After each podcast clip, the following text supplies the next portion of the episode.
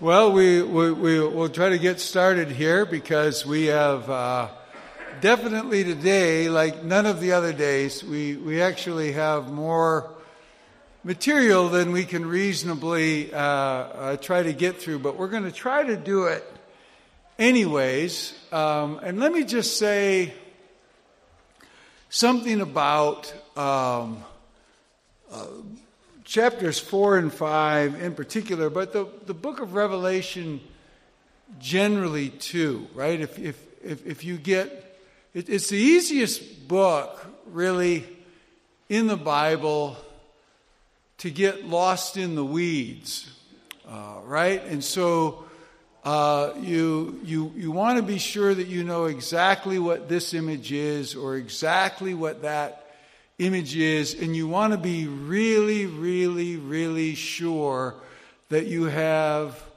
all of that nailed down. Well, then you are going to be really, really disappointed and, and often really, really frustrated. However, on the other side of that e- equation, and this is really important to keep in mind. If what you are asking yourself is what's the big picture message of the book of Revelation or Revelation chapter 4 and 5, like we're on today, for Christians living in 2023. The answer to that question, as we'll see from this morning, is simply crystal clear. You cannot miss it. It's right on the surface of things. It's, it's relatively obvious. And so, the broad takeaway that you are supposed to have um, as a believer is not at all difficult uh, to grasp and, and to lay hold of. Um, let me open us with prayer and then we'll get right into our, uh, our text. Our Father in heaven, we thank you for the opportunity we have to uh, be gathered together around your word. Ask, Lord, that as we consider chapters 4 and 5, that are designed to be deeply encouraging to people in difficult circumstances. I pray that we would find them to be exactly that. That we would find these words to be deeply encouraging to us in our present circumstances, whatever those circumstances may be individually, culturally. And we ask for this in Jesus' name. Amen. Well, you see, if you have the, if you have the outline from the, that were laid out in the back, um, uh, the text is divided up into a number of, uh, of, of, of sections um, uh, following the divisions in, uh, in, the, in the Greek New Testament. And in the Greek New Testament, unlike the um, ESV, uh, verse 1 is a paragraph break all by itself, and that's why I have verse 1 as the introduction, standing all by itself. And I, I will just read the text as we arrive at the next section. So I'm not going to read the two chapters uh, up front, which would, in some ways would be a helpful thing to do. But um, for the sake of the fact that we're almost certain to run out of time, we'll just dive into it and take it section by section. So, the opening verse After this, I looked, and behold, a door standing open in heaven. And the first voice which I heard speaking to me, like a trumpet, said, Come up here, and I will show you what may what must take place after this. Now, there's a lot of discussion over the years about what little phrase after this means. So, what is he talking about? Some say, well, after the church age, or after some other very, very particular thing. And, and I am virtually, absolutely persuaded um, uh, that, what, uh, that, that Greg Beale has this right. And so that what's going on here is something as simple as this. After this vision of the seven churches, I got another vision this time in heaven. So the after this is after this vision came this vision. So I'm just going on to the next vision. It's, it's, not, it's not a time sequence uh, so much as it is a, a vision sequence. So that the sense of things is to be that the time sequence hasn't moved. In other words, the picture of the seven churches and the picture of what we're going to see happening in heaven, those pictures are taking place simultaneously. They are covering the same period of time, which is precisely why the visions in 4 and 5 are so immensely practical because they are they're giving us a perspective on what is actually the case over and against what seems to be the case for you as a Christian when you get up in the morning and look out your window. Because when you do that here in America, what do you see? Well, you see all kinds of, of, of things. Like uh, on a day like today, we'll come back to this in a, in, in a few minutes. But, but in America, in America, on a, on a you know, this, we're, we're, we're getting late into the NFL season, you know, where, where things are taking shape.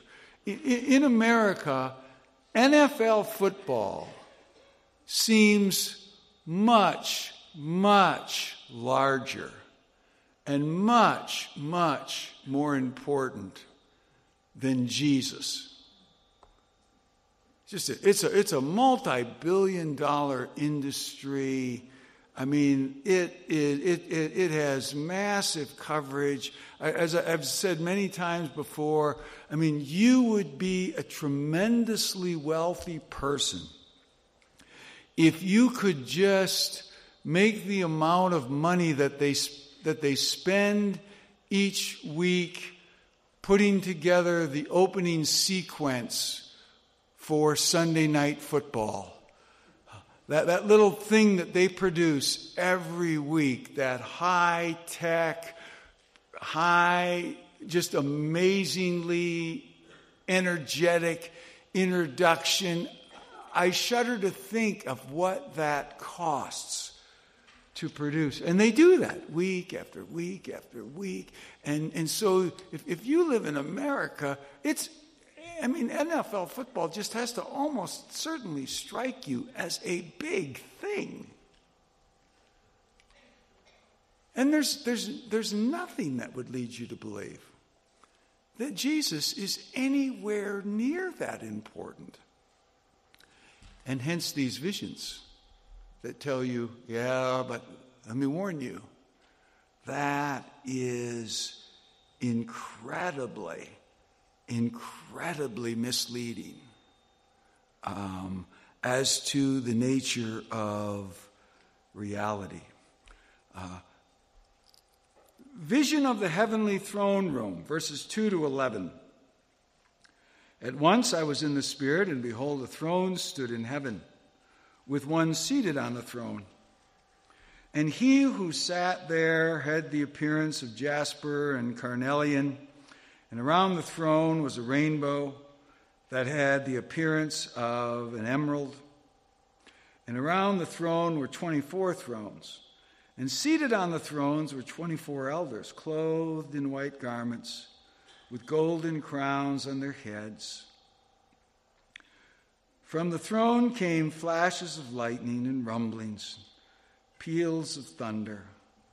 And before the throne were burning seven torches of fire, which are the seven spirits of God. And before the throne there was, as it were, a sea of glass like crystal. And around the throne, on each side of the throne, are four living creatures, full of eyes in front and behind. And the first living creature was like a lion, and the second living creature was like an ox, and the third living creature was the face of a man, and the fourth living creature was like an eagle in flight. And in four living creatures, and the four living creatures, each of them with six wings, are full of eyes all around and within, and day and night they never cease to say, Holy, holy, holy is the Lord God Almighty, who was and who is and who is to come. And whenever the living creatures give glory and honor and thanks to him who is seated on the throne, who lives forever and ever, the 24 elders fall down before him who is seated on the throne and worship him who lives forever and ever. And they cast their crowns before the throne, saying, uh, Worthy are you, O our Lord and our God, to receive glory and honor and power. For you created all things, and for your will they were, and they were created. So it's just a vision of verse verse two um, and three at once I was in the Spirit, and behold, a throne stood in heaven, with one seated on the throne. And he who sat there had the appearance of jasper and carnelian. And around the throne was a rainbow. Um, and there's 24 thrones and the four living creatures. And uh, now, off to the side of something like uh, this, you'll, you'll see in the in the Greek New Testament all kinds of cross references.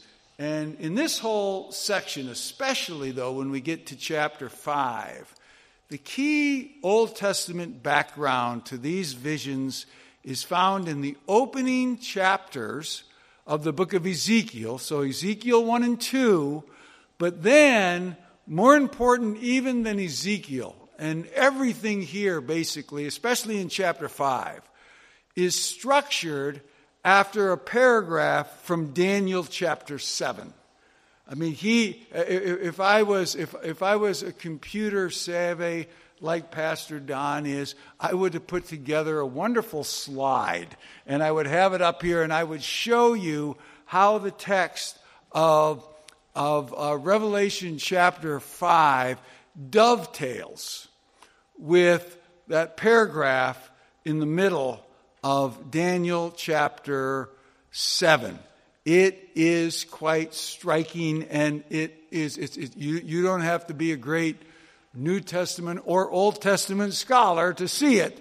Uh, when somebody lays it out for you, like Greg Beale and some others do, it is quite striking. And so he is letting us know that he is thrown, he's showing us a vision of the prominence of God over the created realm and the, and the application of, of why that is so important is experienced nicely in, uh, in something like Psalm 11, 3 and 4. So if you have your Bible, turn with me to Psalm 11, 3 and 4. This is a, this is a great word.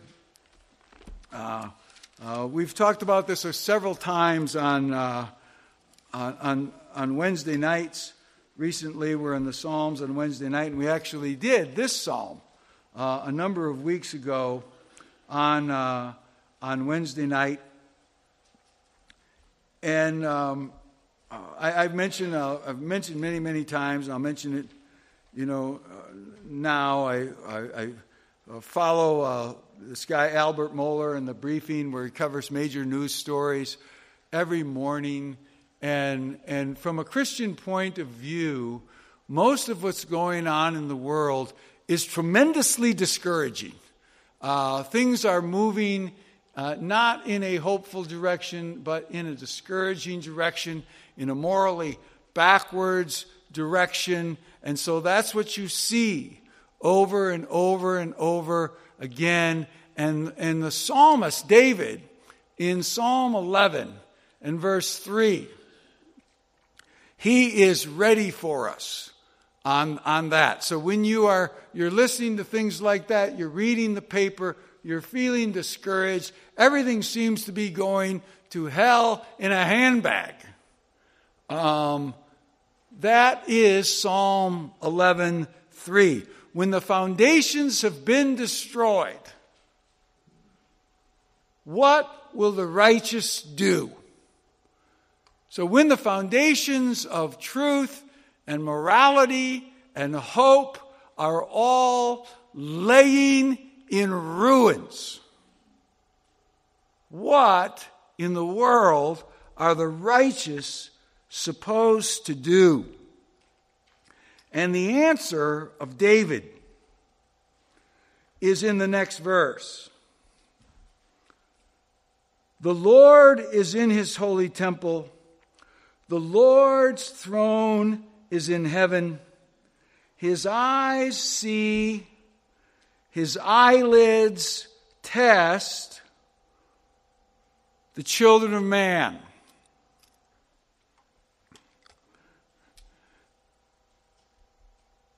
My wife just pointed out to me, I think it was yesterday or the day before, you know, I had this eye surgery. And so, in one sense, my eyes are completely different. And so she said to me, but you're still squinting. You're still squinting.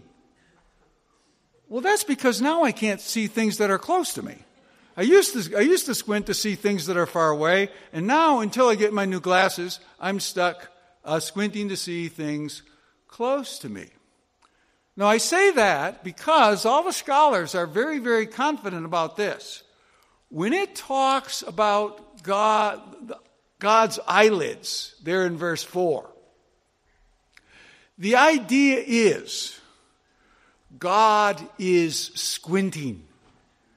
That is, God is taking the most careful look at what people are doing. It looks like nobody's paying any attention. It looks like things are running wild, things are running amuck. You may wonder whether God is paying any attention to reality at all. And David says, I assure you, he sees it all. His eyelids, he's squinting and taking a very close look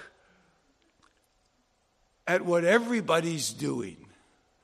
And I can assure you that nobody's getting away with anything. But the important thing to see here is what David says is when the foundations are destroyed, what will the righteous do? Well, he says, here's what they ought to do.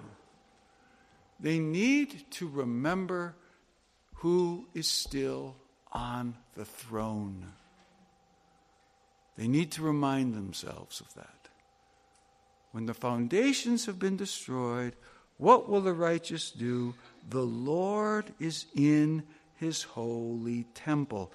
And that is what is going on in verses 3, 2 and 3 of, of Revelation 4. Immediately I was in the Spirit, and behold, the throne was in heaven. And upon the throne one was sitting. And the one sitting was like a jasper, jasper stone in appearance, like sardius a rainbow all around the throne, like the appearance of an emerald. And all around, well, we'll just stop there. He said, just consider the one seated on the throne. You look out, and everything is a mess. And he just says, but remember, remind yourself of who is on the throne.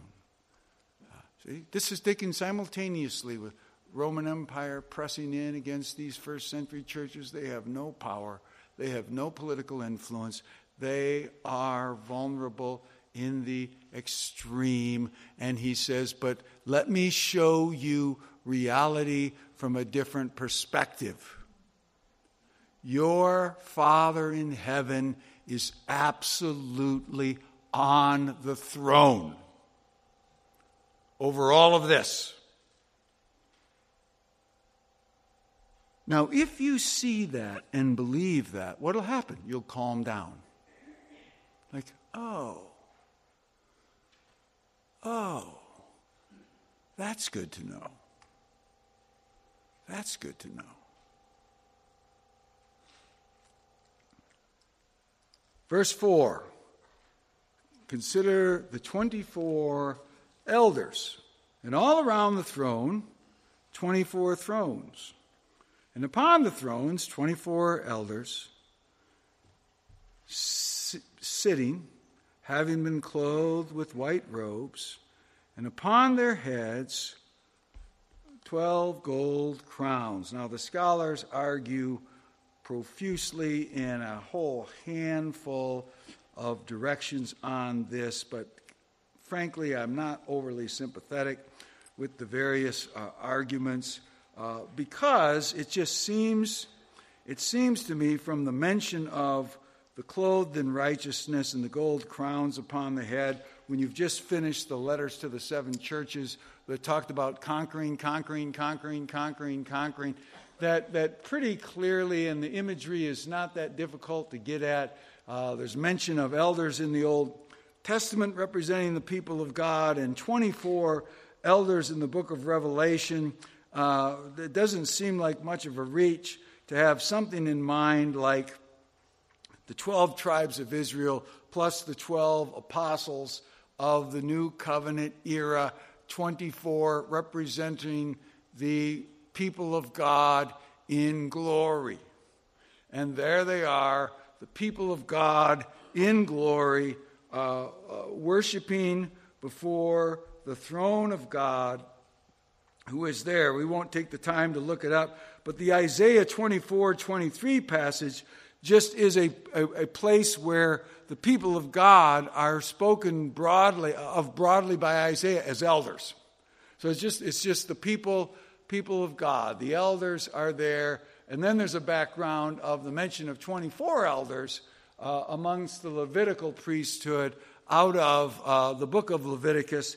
And so, broadly speaking, uh, the 24 elders, the people of God, uh, worshiping the 12 tribes of Israel, the patriarchs, plus the New Testament uh, apostles, the people of God uh, eventually find their place in heaven, some of them already there.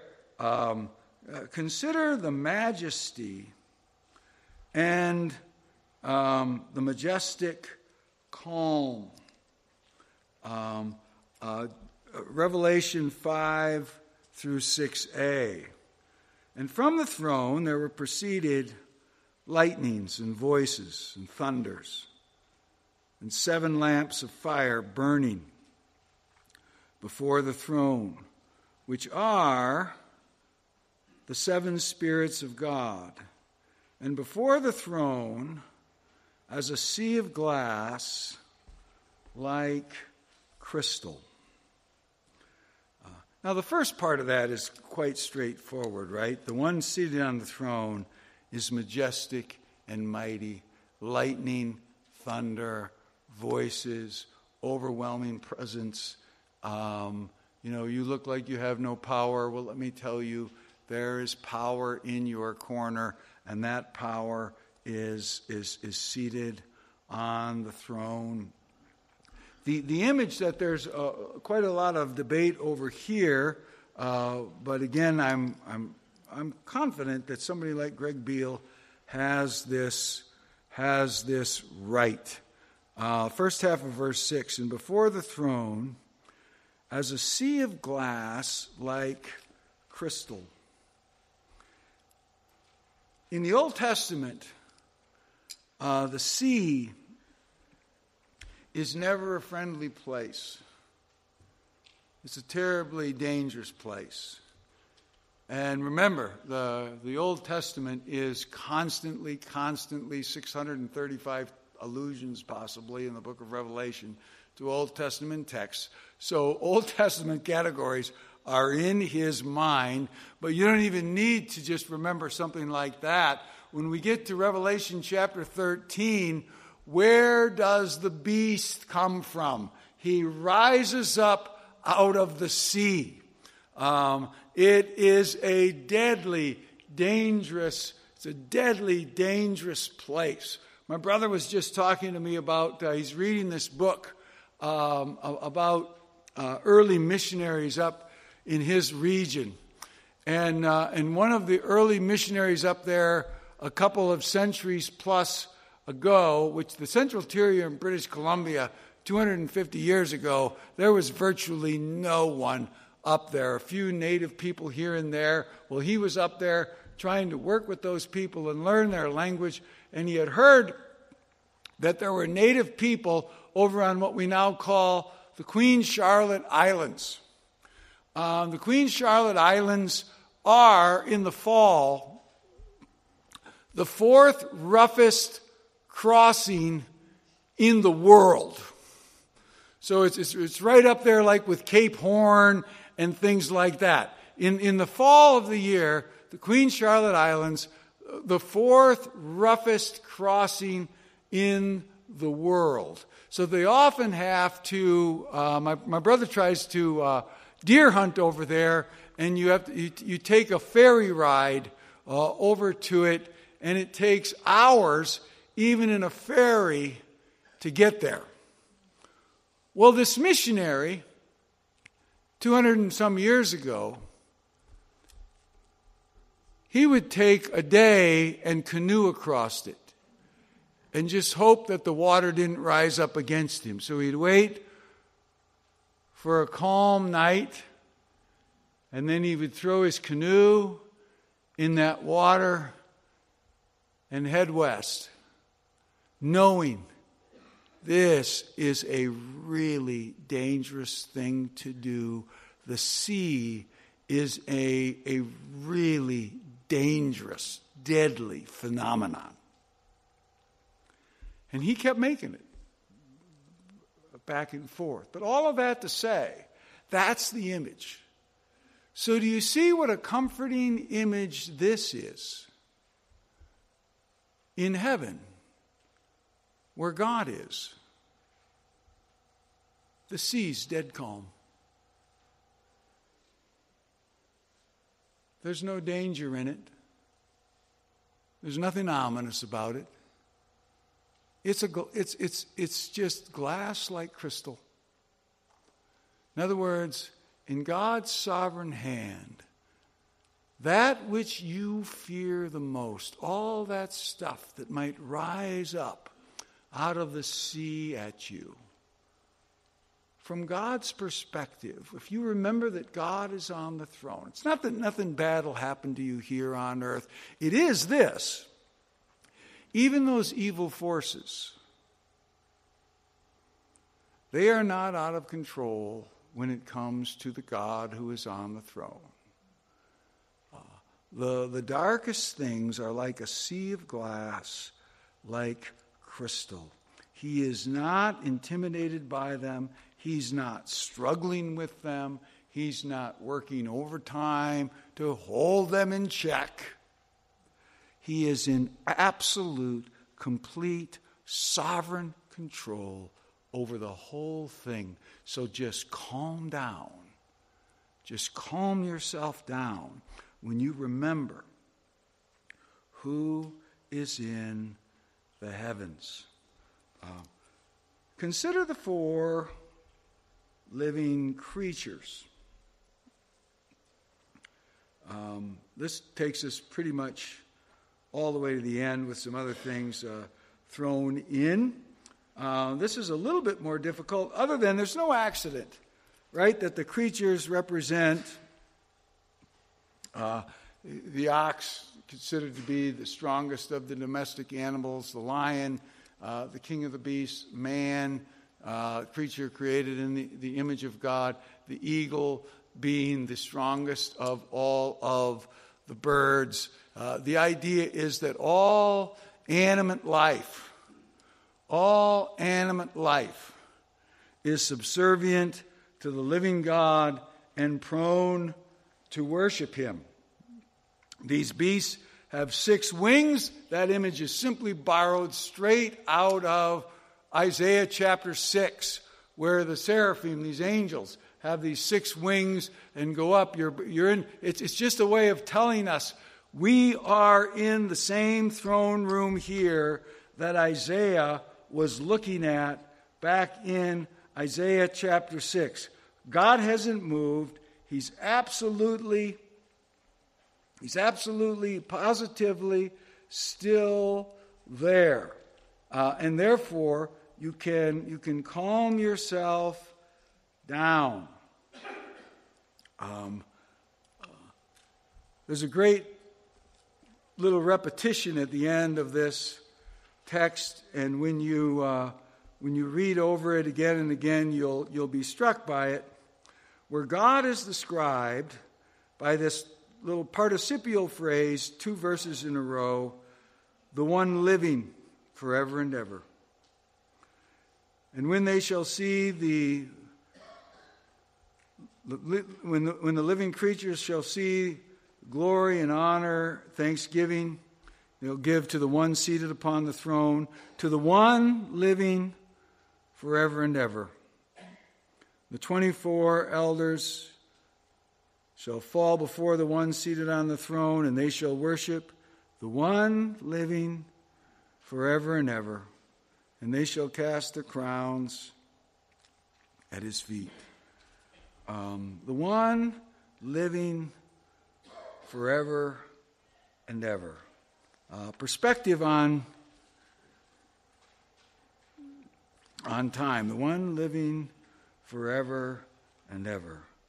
Um, you know anything about the, the present world is that nothing lasts in it. Nothing at all lasts. Um, I thought of this song without remembering that she had a verse uh, about Christmas in it.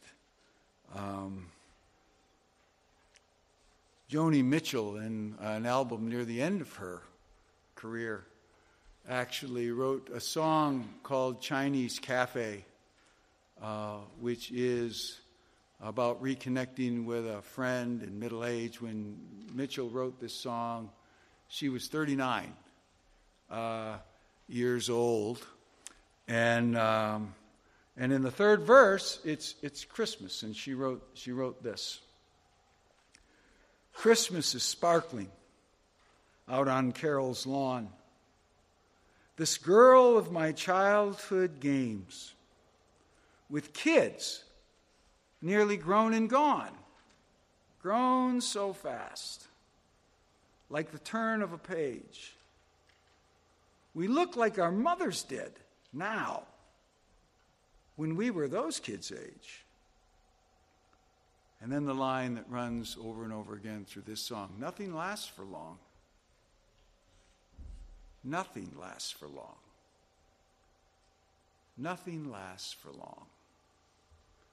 And she jumps back and remembers being a teenager down at the Chinese cafe. We were spinning on our dimes that we put in the jukebox.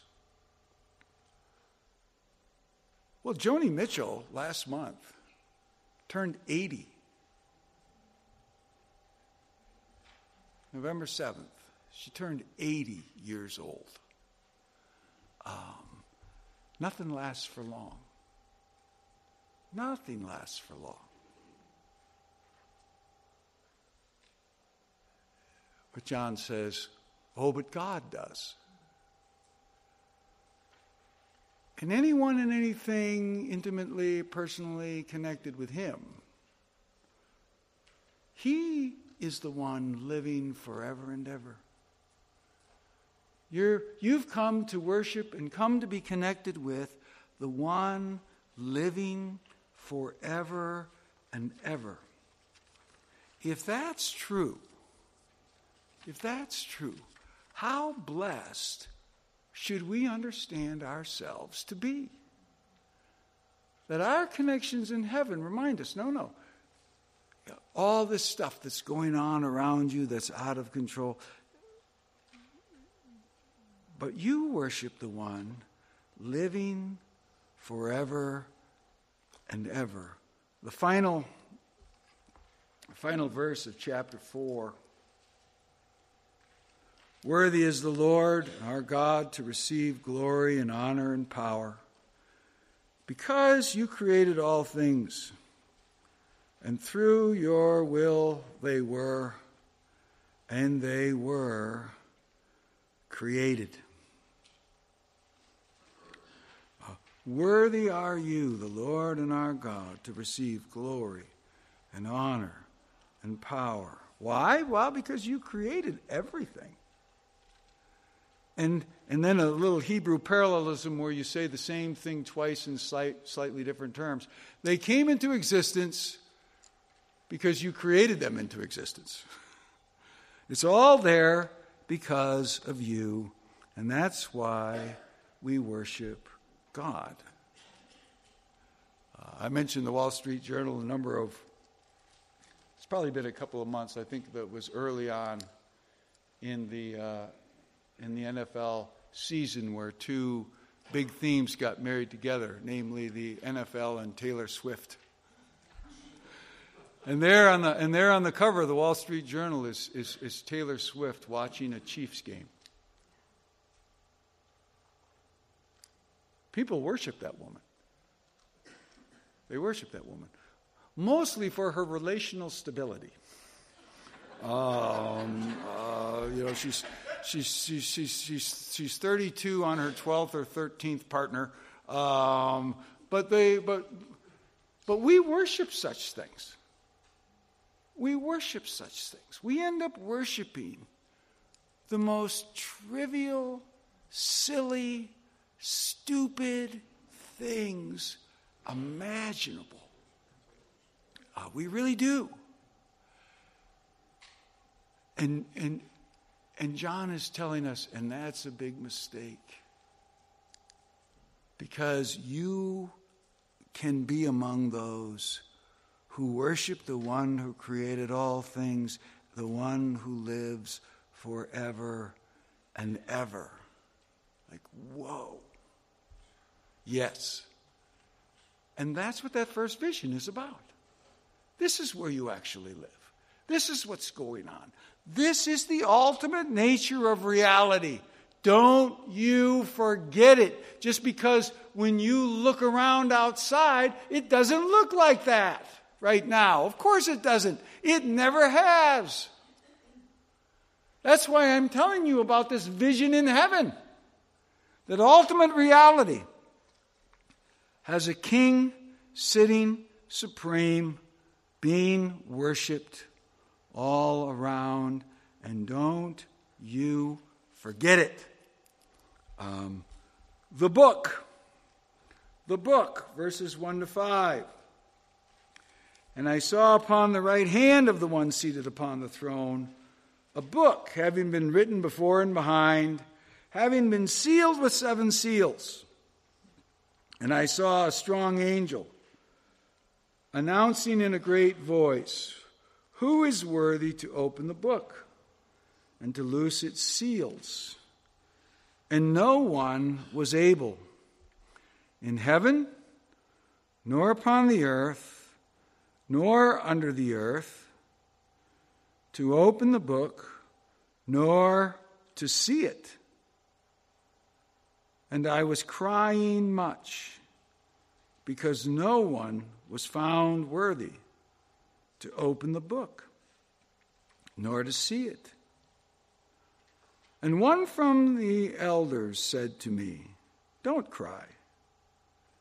Behold, the lion, the one from the tribe of Judah, the root of David, he conquered to open the book and its seven seals. Uh, so, again, lots of discussion. So, what is the book? What's in the book? What are we talking about with the book? Well, the rest of the book of Revelation, I think it makes me, I think it, it makes it fairly plain, right? When these seals start to open, uh, they're definitely very judgment oriented, right? Judgments start to arise and flow uh, forward. Uh, and the, but the, and the judgments are, are on people living on the earth. Uh, and so uh, the view that I'm most attracted to is simply says the book, the, the book is the book is simply the history and future of human destiny. What's going to unfold? What's going to happen? Who, what, what, what, what how do things end? What, what is in the future? Who knows? You say, well, nobody knows. Well, no. There's, there's somebody who is in a position to know and control it all. It is uh, the lion from the tribe of Judah. Um, uh, uh, you can see that John expresses if there's no one uh, looking out for what's going on around us, it's fearful, it's tearful. He breaks into tears because no one, no one is overseeing anything. And therefore, you don't know what's going to happen next. And there's no wisdom involved, there's no stability of any kind that you know of. It's a tremendously dark and intimidating uh, image. Uh, he goes on then to the Lamb. Uh, the Lamb, verses 6 and 7.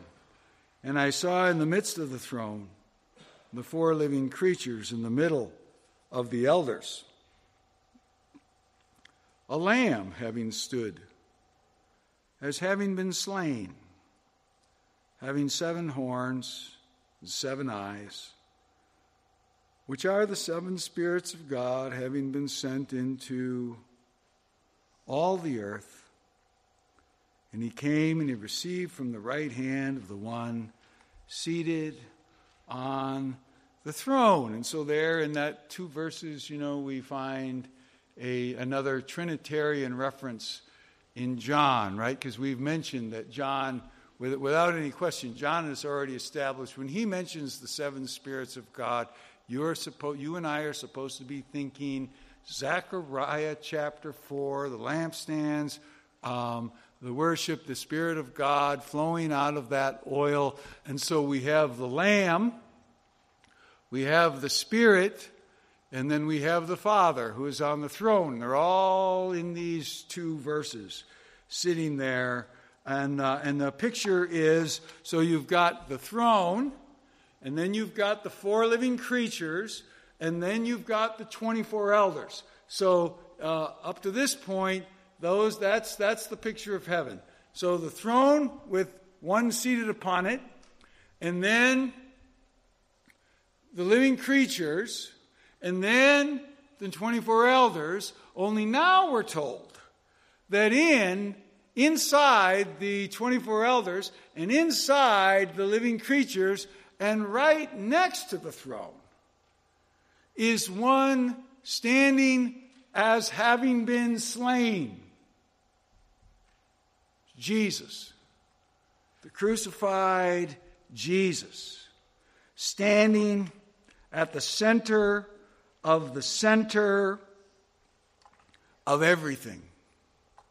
I remember our earlier reference. So right now, Jesus, Jesus seems to be small compared to American sports, compared to American politics, compared to international politics, compared to entertainment industry, compared you compare to whatever you want jesus seems small by comparison but in the village in the in the vision he's not small uh, the lamb who was slain is pressed in against the throne with God on it. The slainness of the Lamb is a tremendously big deal. Isaiah 53 7, uh, one of any number of images that uh, he could have referred to out of Isaiah 53, but um, he was pressed and he was afflicted, yet he opened not his mouth.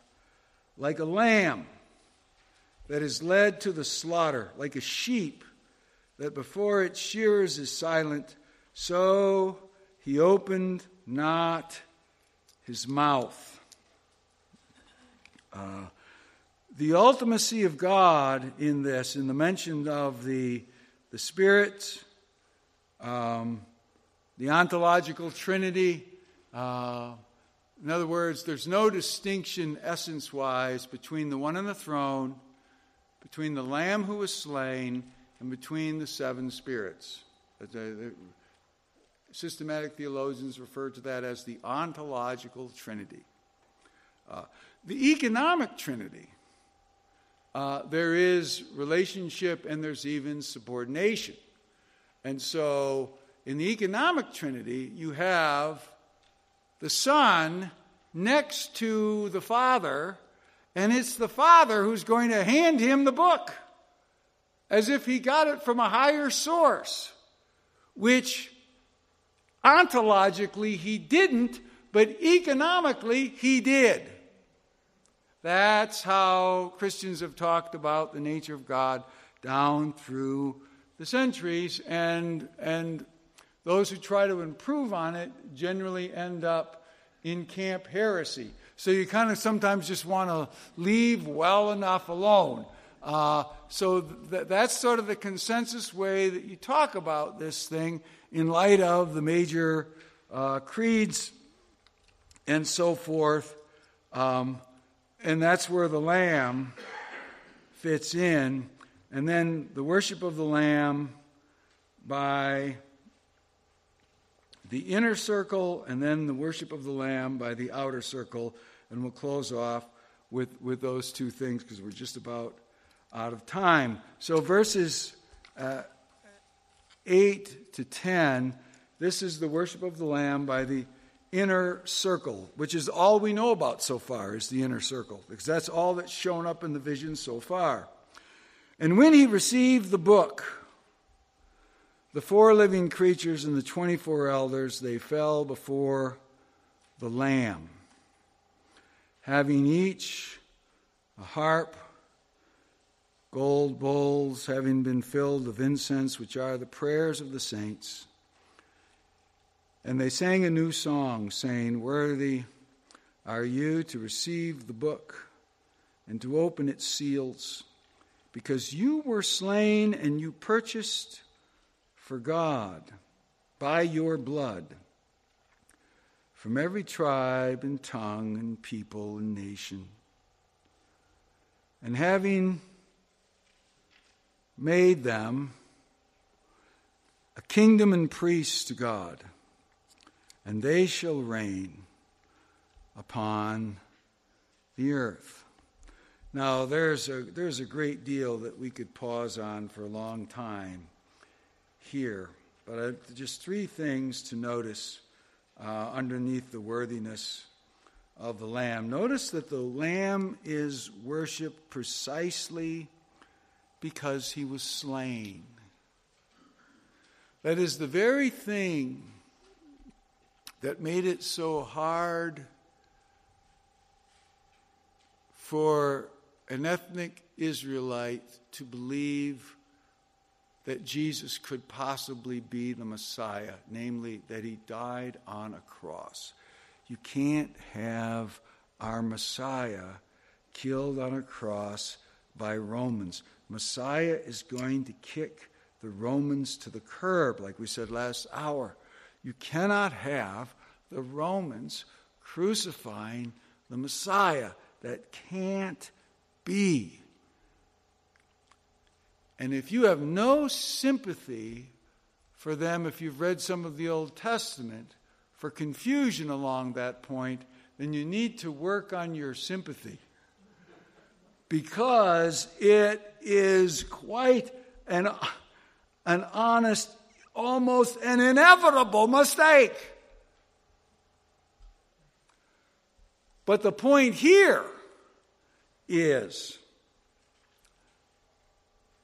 how vastly different reality turns out to be from our expectations.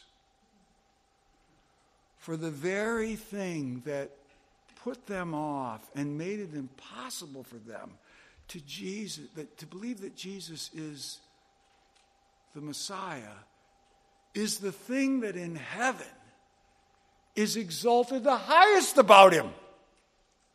He's there precisely because he was slain. That's the big impressive accomplishment. Getting slain. That's reality. The slainness, the slainness of the Messiah turns out to be just so huge. So huge.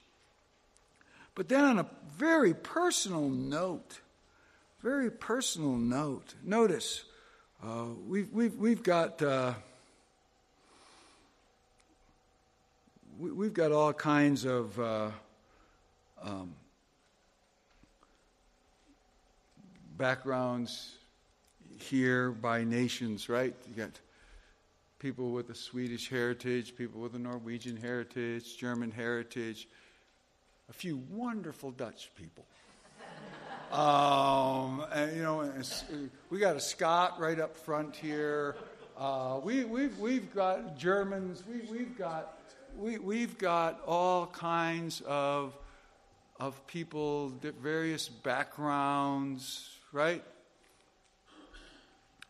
And he says, and the wonderful thing is that the Lamb purchase, purchases people from all those different backgrounds. He purchased, he bought people out of every tongue and nation and people. Now, there's election stuff in here. I mean, he didn't buy all of those ethnic groups in total. This isn't a this is this is not a declaration of universalism, quite the opposite. This is a declaration of particularism. He brought out from every tribe, and nation, and tongue. But if you're a believer, what a thing to think this thing that's such of a big deal in heaven, Jesus being slain, he purchased me. I'm purchased. I'm a purchased person. I'm going to end up in the new heaven and the new earth because I was purchased back on the cross long before I was born. I was purchased. And long before I was purchased, my purchase was planned before the foundation of the world. Wow. Well, if you think that way about yourself, you're unlikely to slide into self pity.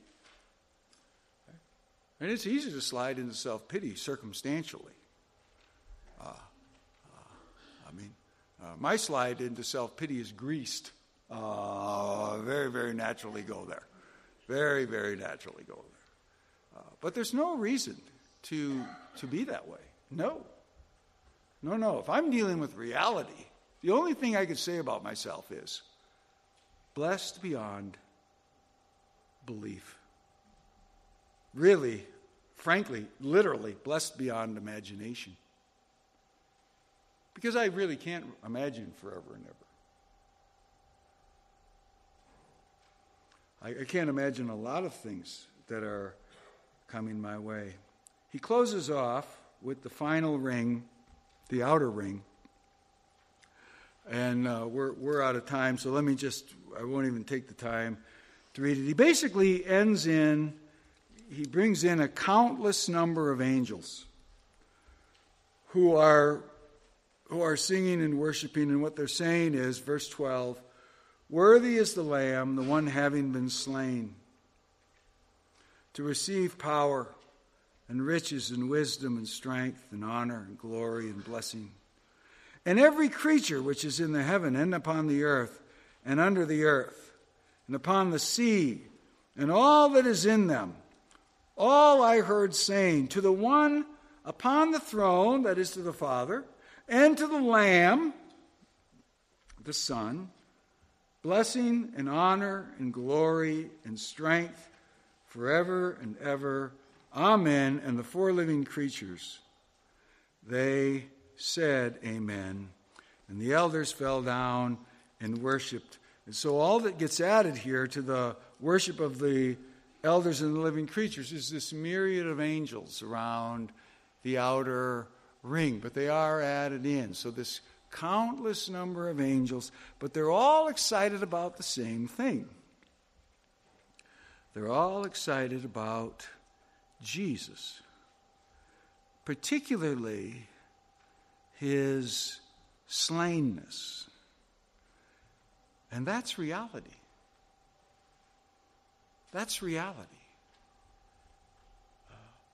That is far more real and lasting than any of the things that, that people right now, all around us, and that we are tempted to be so worked up about, so excited about.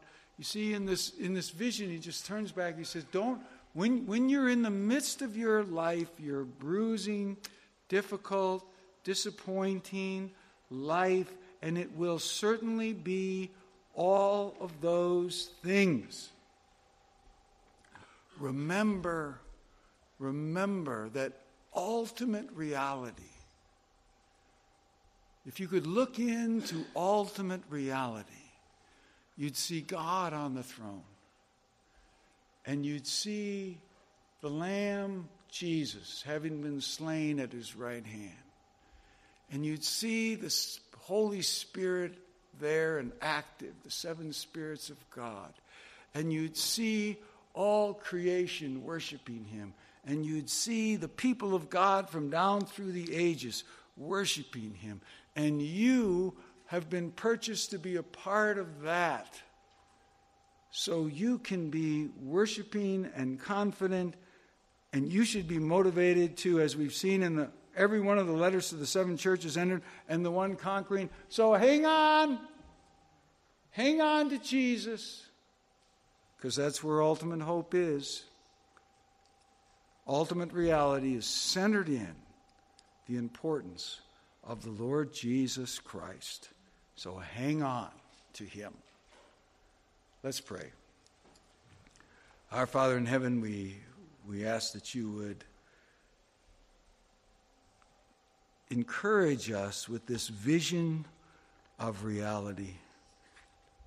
May this be the ruling reality in our lives as all of the uncertainties and painful trials and disappointments come upon us, which they do and are and will, that ultimate reality would be found to be so encouraging to us, that we would not forget it, that we would set our minds and hearts on it, and plainly live off of it. In Jesus' name, amen.